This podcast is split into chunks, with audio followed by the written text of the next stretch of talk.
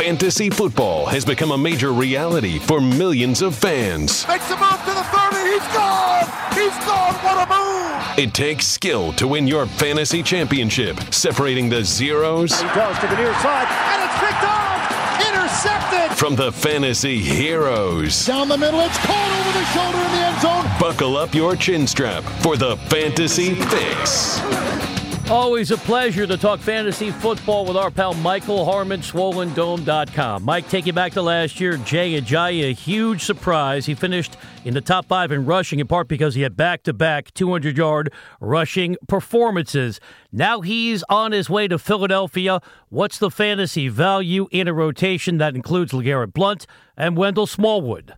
Figure we got to bounce him up a bit. You're playing behind a better offensive line, more consistent downfield passing game, uh, and that's me being very nice and understating the fact, uh, and, the, and the fact that you have him in the past being a good receiver out of the backfield. I think that'll be more on display. So uh, a guy who's been at the back end of the number twos uh, can probably get back to that back end number one where he would have been drafted so long ago, uh, based on those high expectations and the glory of those five or six monster games that he had a year ago. But now you still have the specter of LeGarrette Blount stealing away the goal line and short yardage touches, but running between the tackles again with Wentz under center should make things a lot easier.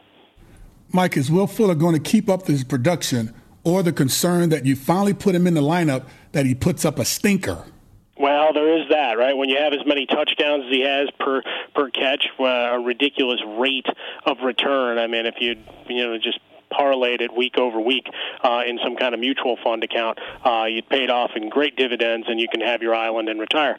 Uh, here, we're, we're looking at what what we have with Deshaun Watson uh, and the downfield passing game being just immense. Even this past week, in a rough spot with a lot swirling around, still went after the Seattle secondary. He's still worthy of a third wide receiver slot. There are going to be a couple of bust games in here. You can't score every week uh, unless he becomes the outlier and the the new uh, metahuman. Uh, if we're going to take the X Men and all our fun science fiction movies in, it's Halloween. We got to get some weird stuff in here. Uh, so for Will Fuller, uh, he's been again based on where you would have drafted him or picked him up off the wire, uh, tremendous returns. But we have to expect some bumps here along the way. Uh, probably a guy I'd be looking to sell high, perhaps if I needed some help at running back or at the tight end position. To use your arbitrage analogy, are you buying Kelvin Benjamin in Buffalo? We know he had outstanding rapport with Cam Newton when healthy in Carolina. How's it going to work with Tyrod Taylor? Uh, he ex- work to a better uh, catch radius, right? With Cam a bit erratic, so that's where the the wingspan of Benjamin came into play. Taylor a little more uh, methodical and and accurate in in the passing game, and desperately in need of a number one wide receiver. Uh, so we'll look at him, and we'll take him as as a mid number two with a couple of number one spots uh, once he he's got this full offense uh, under his belt. But for Tyrod Taylor, uh, he's the big winner in this whole process because with Charles Clay sideline, they've been making plays, and LeSean McCoy getting back into the good graces of fantasy owners and dominating once again. But Tyrod Taylor getting himself a true number one uh, is is just a, a tremendous second half ad. So the situation with T.Y. Hilton and the coach prevent you from using him? At this point, yes. At this point, a guy who would have been drafted as a back end number one wide receiver in that 9 to 12 range is on the outs, have, having to be ranked as a, a back end number three uh, or desperation flex because you got a couple of big time productive games in there. But remember, those were against San Francisco and Cleveland uh, many miles ago. Uh, on the road, he's a non-factor. Every other game, you're looking at fewer than 60 yards, except for those two blowups. So uh, right now, just very difficult to get him in your lineup unless you're in a deeper league where guys are able to hold. Uh, hold guys on the bench. You know, it, the, the trend has been to shorten benches and promote more waiver wire activity, which would give you a shot to go find someone to replace him. Uh, but there are going to be those that, just by sheer desperation, have to keep him in, hoping for one of those 150 performances. And Michael, because you live for minutia, and I know you love that word. Eugene word. is T.Y. Hilton's given first name, but you knew that, right? Sure. Yeah, friends call him Ty. Eugene. I know, I know everything. I'm, I'm, I'm just uh, a savant. Eugene. Well, we used to say idiot savant. We just go savant now because it's 2017. Fantasy Can't analysis. say idiot savant anymore. That's another phrase we've lost. With, with an old friend, I can say that because I've known Michael since No, you can't. 2006. We, Mike we said a lot worse to each other back in the day. Dome.com. It was a different time then, Mike. I'm not going to talk about snowflakes here in 2017. As we think about what's going on with the Giants, I'm not going to say it's a mutiny, but we have another suspension on defense. This time it's the guy we call the Jackrabbit. No Janoris Jenkins for the New York football Giants on Sunday. Rams are loaded with weapons. Could it finally be a Sammy Watkins sighting at the Meadowlands? Oh, everybody would love to see that. Coming out of the bye week, you have to think that was a, a big part uh, of the offense. Uh, If nothing else, just sitting him down and saying, "We need you to run out every route, okay?" And here's a number of instances on tape where I know you thought you were off the tape, but we we have that spider wire we get to see now, so we see when you take a play off. So for Sammy Watkins, they need him back in the mix if they're really going to make a push uh, at this division. You know, Todd Gurley's been fantastic, and with Cooper Kupp, a little bit of Robert Woods here and there, uh, that that's fine. But they need that dominant number one that they brought him over from Buffalo to be. Uh, and against the Giants with no Jenkins, here's a shot as a, high-end number three wide receiver. I can't push him that much higher because I need to see him actually finish off a game. We've only had one big performance. Everybody jumped on board, uh, and he's disappointed ever since. I wish the Chargers could actually go back uh, to San Diego because I, I think the fan base probably was a little bit bigger there. But in the past, even though they were really bad, uh, Philip Rivers was still a good fantasy QB. Is he, is that still the case for him right now this season? We we've had a couple of decent spots for him, but the consistency hasn't been there, and and that's the disappointing thing when you look at all the weapons, and and certainly you're salivating thinking about Hunter Henry and Antonio Gates still able to sit down and get you big first downs and and red zone looks in theory. Keenan Allen finally healthy for a full run. Tyrell Williams, you just go all, all the way down the line. I don't know about eh, you know obviously you, I'll defer to your your time in the league. Philip almost getting to where he's throwing the ball underhand, Kordell. Yes, he is. Almost like that, a um, that, uh, Bernie motion Kosar, huh? gets a little more odd uh, each and every week, I think. Yeah, it's like a Bernie Kosar almost, kind of, sort of. I, I agree with you. Mike Harmon does it all.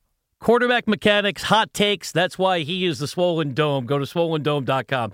Michael Jimmy Garoppolo on his way to San Francisco won't start this week against Arizona, but when he's ready to go in a couple weeks, what's the fantasy value?